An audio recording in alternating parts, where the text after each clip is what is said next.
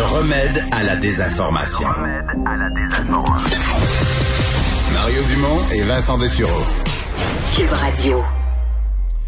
Alors euh, Vincent, dans les nouvelles, euh, d'abord euh, rappel de ce point de presse du directeur de la santé publique de Québec qui a senti le besoin de prendre la parole pour faire le point alors que le nombre de cas dans la région de Québec avait beaucoup augmenté. Oui, et tout ça, faut dire à Québec, c'est c'est quand même intéressant et un rappel à l'ordre, je pense pour beaucoup de beaucoup de gens au, au, Québec comme quoi lorsqu'on ne respecte pas les mesures de distanciation sociale, la, la, désinfection, le lavage des mains, ça peut rapidement partir assez vite une éclosion. Euh, et c'est ce qui touche euh, le bar Kirouac à Québec. Alors le 23, et c'est ce que la santé publique de Québec a été capable d'établir, le 23 août dernier, euh, il y a une soirée karaoké. Dans cette seule soirée-là, faut rappeler que le bar a un permis de, disons, qui permet un peu plus que d'une centaine de personnes de se réunir là. Donc au maximum, c'est ce qu'il y avait. Et 40 personnes ont été contaminées à la COVID-19.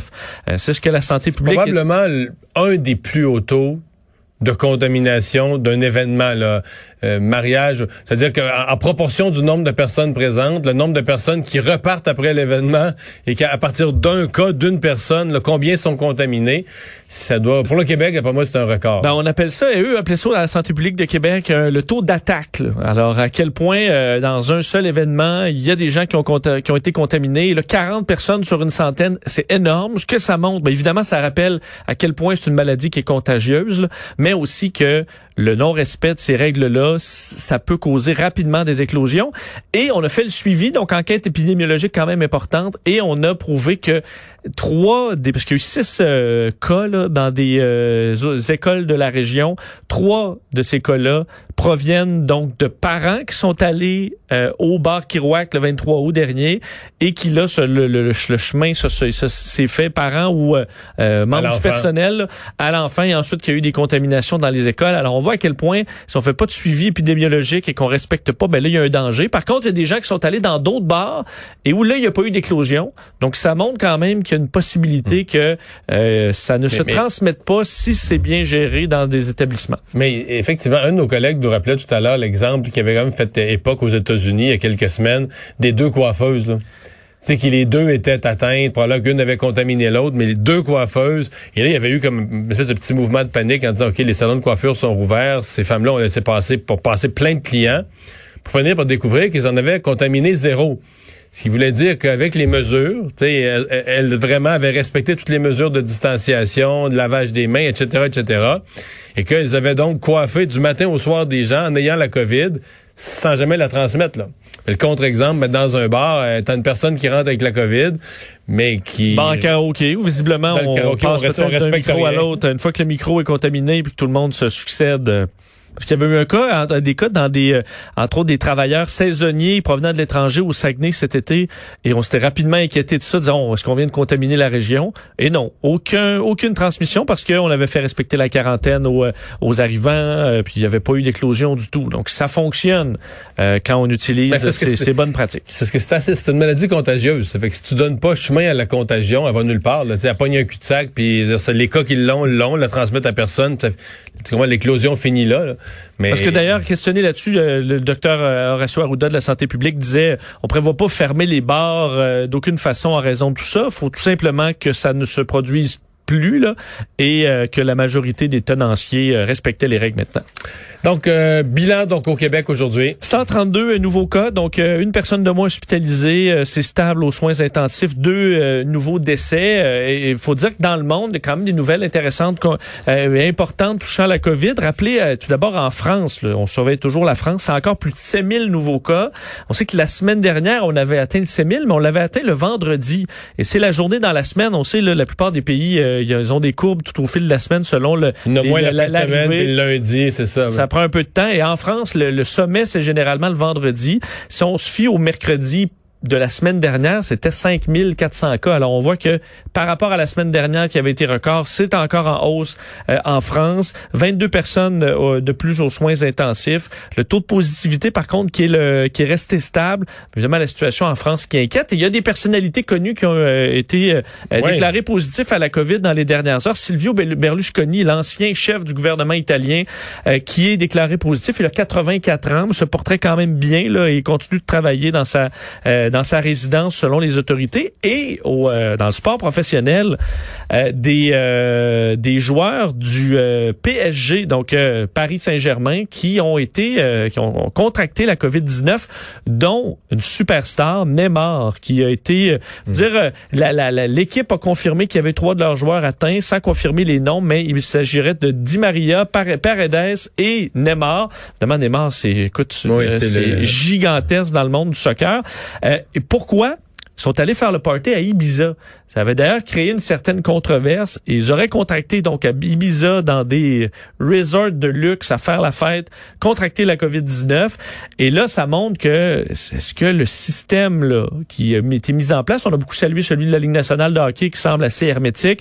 Mais là, dans le monde du soccer... la Ligue nationale de hockey, tu vas pas faire le party la fin de semaine sur une île. Là. Absolument. Ils sont dans impossible. Une bulle. Là. Ville bulle, on reste dans la bulle. Alors là, ça complique pour le Paris Saint-Germain le début de saison parce que là, l'entraînement commence jeudi, euh, les matchs bientôt, et là, on est 14 jours obligatoires pour ces joueurs-là importants. Euh, les autres vont être surveillés de près.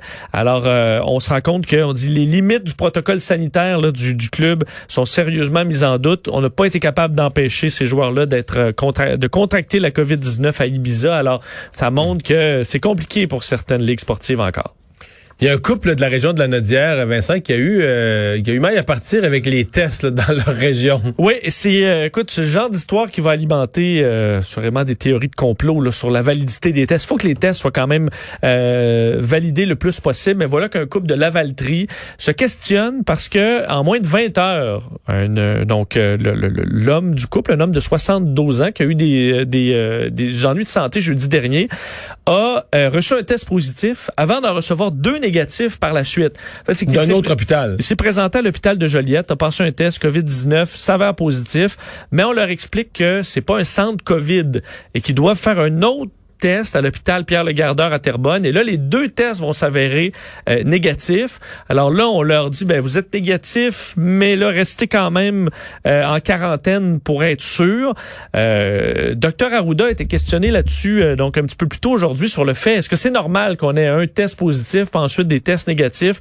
Il a fait le point sur la, la crédibilité, ou du moins la validité des tests au Québec. On peut l'écouter ça ne remet pas en, en, la fiabilité des tests, mais par contre, on n'a jamais dit que les tests étaient 100% euh, parfaits. Il y a toujours un risque d'erreur, il y a toujours un risque de faux positifs, de faux négatifs, qui peut être associé à la, à la qualité du test. Et puis, il n'y a aucun test qui est 100%, 100%, ça n'existe pas. La seule chose qui peut être, même la culture, des fois, l'est pas, parce que ça peut dépendre du prélèvement. Nos tests sont fiables au Québec. Nos tests ont des standards de comparaison avec d'autres types de tests.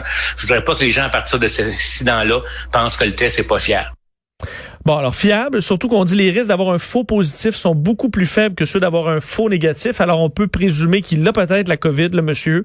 Alors on prendra pas de chance, mais euh, c'est c'est des choses qui peuvent arriver selon la santé publique. On n'a pas à s'en faire. Je comprends que pour mais certains, ça peut mettre un doute. ouais, je comprends quand même le couple de capoter un peu. Là. Quand tu te retrouves devant des contradictions semblables, finalement on te dit on te dit de te mettre en, ni plus ni moins en isolement parce que d'agir comme si tu l'avais, tu as eu deux tests négatifs. Je comprends que c'est pas c'est pas tellement euh, apprécié. Euh, tu veux me parler de Microsoft euh, qui s'attaque au deepfake. Deepfake. Au deepfake, ah, pardon. Faut dire, euh, c'est un problème qui, qui est déjà là, mais vous dire qui, qui inquiète beaucoup dans le futur. Alors le fait de changer une voix, mais surtout un visage d'une photo et même d'une vidéo, on sait qu'on est capable de faire ça maintenant. Donc le deepfake, c'est ça, c'est que tu, fabriques ni plus ni moins une... Ben je suis capable de prendre une vidéo porno et mettre le, visage de François Legault là, et puis que ce soit vraiment vraiment crédible à s'y méprendre. Alors ça peut évidemment euh, écoute, euh, causer des scandales immenses. Euh, Ça peut déstabiliser des politiques. Ça peut être ajouté dans des élections, donc des, des fausses photos extrêmement bien truquées avec des donc une intelligence artificielle qui va vraiment aller le compenser pour tous les défauts. C'est rendu vraiment euh, et des outils qui sont quand même accessibles. Alors des gens pas Non, mais on trop peut, on peut, on peut refabriquer une voix aussi, donc faire dire à, des, à quelqu'un des choses n'a jamais dites, etc. là. Absolument. Donc En- euh, en, prétendant avoir un enregistrement sonore qui va sonner comme sa voix. Oui. Et à part là, retrouver l'original, à part y aller vraiment avec notre œil, c'est à peu près, il n'y a pas d'outil qui permet de départager facilement le vrai du faux. Et Microsoft s'est euh, décidé de s'attaquer à ça avec deux nouveaux outils que je trouve quand même très intéressants, voyant quand même cette menace-là arriver. Euh, l'aut- L'authentificateur de euh, vidéo. OK? Donc, ça, l'aut- l'authentificateur Microsoft va permettre de, si tu as une vidéo, tu sais pas trop est-ce que ça c'est trafiqué ou pas, euh, le- le- l'algorithme va vous donner un score de véracité. Alors, si le, en analysant là, des teintes de gris, des endroits où ça aurait été coupé avec Photoshop, avec différents outils, donc eux sont capables, le- l'algorithme, d'analyser plus précisément les pixels, ce que l'œil humain serait pas capable de faire, et de repérer une anomalie, là, quelque chose qui semblerait avoir été trafiqué, et va vous donner donc un taux de chance là, que cette vidéo-là soit trafiquée. Alors ça, c'est un premier outil dévoilé par Microsoft. Le deuxième, c'est un système. Ça reste, je sais pas, mettons que tu voudrais, tu, si tu voulais présenter une vidéo à, à Salut Bonjour, là, tu Oui. puis, puis ils te disent il y a 6% des chances que ce soit une vidéo trafiquée. Tu fais quoi avec ça? Ben, faudra 94% des chances que ce soit vrai, mais là, tu as un petit 6 où tu dis je veux pas induire les gens. On rentre dans un nouveau monde où c'est dur à gérer. Hein. Euh, Tout à fait. Tu as raison, tu, me- tu vas me créer de l'angoisse. Ouais. Regarder les outils comme ça, mais à, à- je te dirais à un certain niveau, j'aimais un, je le fais déjà, là, donc en ondes, tu émets un avertissement, tu dis, écoute, je suis pas sûr de la, de la, de la provenance, prenez ça avec un grand grain, Un de, grain sel. de sel, ouais. Ça, ça peut être possible. Dans des cas politiques très importants, ben là, on va vouloir euh, vraiment que ce soit... On diffuse euh, pas si on n'est pas sûr que c'est du vrai, surtout en 2020. là. Exactement. Et l'outil pour être sûr, ce sera un autre outil de Microsoft qui ce qu'il propose, c'est donc quand on a une vidéo de euh, utiliser un outil sur Microsoft qui va en quelque sorte rajouter à la vidéo une euh, en quelque sorte une empreinte numérique invisible mais pour le système Microsoft qui sera capable de le détecter. Alors, si toi, tu prends, de- tu veux publier une vidéo, tu le fais passer par le système de Microsoft avant de le publier, et ensuite, s'il est trafiqué de, de, de n'importe quelle ça va laisser une façon, trace. là, ça va laisser une trace parce que le système de Microsoft va savoir que ces empreintes numériques qui ont été placées dans la vidéo vont être, vont avoir été détournées ou transformées. Alors là, tu seras sûr que ta vidéo est la vraie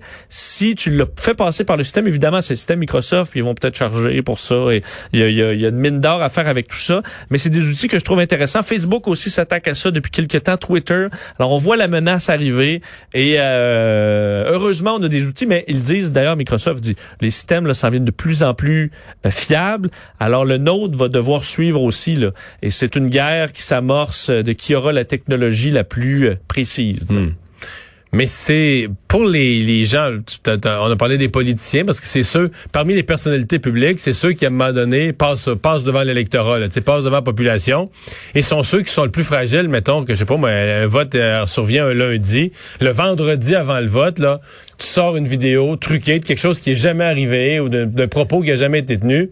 Joe Biden avec euh, Jeffrey Epstein. Là, Ah ouais. euh, Puis là, ben, je veux dire, euh, peut-être que tu apprendras trois semaines après que finalement c'était tout un trucage, ça n'a jamais existé, c'est un montage vidéo. Mais entre-temps, les gens ont voté, puis c'était à 1% près de gens qui, au dernier moment, vont venir nerveux, vont dire, Ah, ben voyons donc, puis, tu sais, euh, dans le doute. Tu sais, on pourrait dire, dans le doute, ne crois pas à la vidéo. Mais beaucoup de gens vont se dire, ben dans le doute, je voterai pas pour lui. Là. Tu comprends? Dans, dans le doute de savoir si la vidéo est vraie, je, je, je vais changer mon vote. parce que le monsieur, madame, tout le monde réagit pas comme une cour de justice. Là. Non, Euh, hors de tout doute raisonnable. D'ailleurs, on l'avait vu avec un- une façon tellement simple de trafiquer une vidéo. C'était Nancy Pelosi là, euh, qui fait des victimes de vidéos où on ralentissait là, un- à peine la vidéo, puis elle avait l'air bien saoule. Ah oui, c'est vrai, tu sais, on s'en c'était à lui arrivé à nouveau cet été où euh, rapidement, tu te dis, voyons, elle est complètement chaude, la madame. Ça, c'est juste en ralentissant, le débit. Ralentissant. Elle dit Trump. Elle je- ça change vraiment le. Et je veux dire, c'est une manipulation très simple. Après ça, tu peux dire, ben moi, je sais pas, c'est la vidéo qui, est- tu sais, euh, un réseau qui transmet ça. Tu dis, ben écoute, moi, c'est ce qu'on a reçu. C'est très subtil, mais ça change au complet le message. Alors, il faudra être très vigilant dans le futur. Et est-ce que les gens sont vigilants? Ben ça, c'est une autre affaire. Merci Vincent.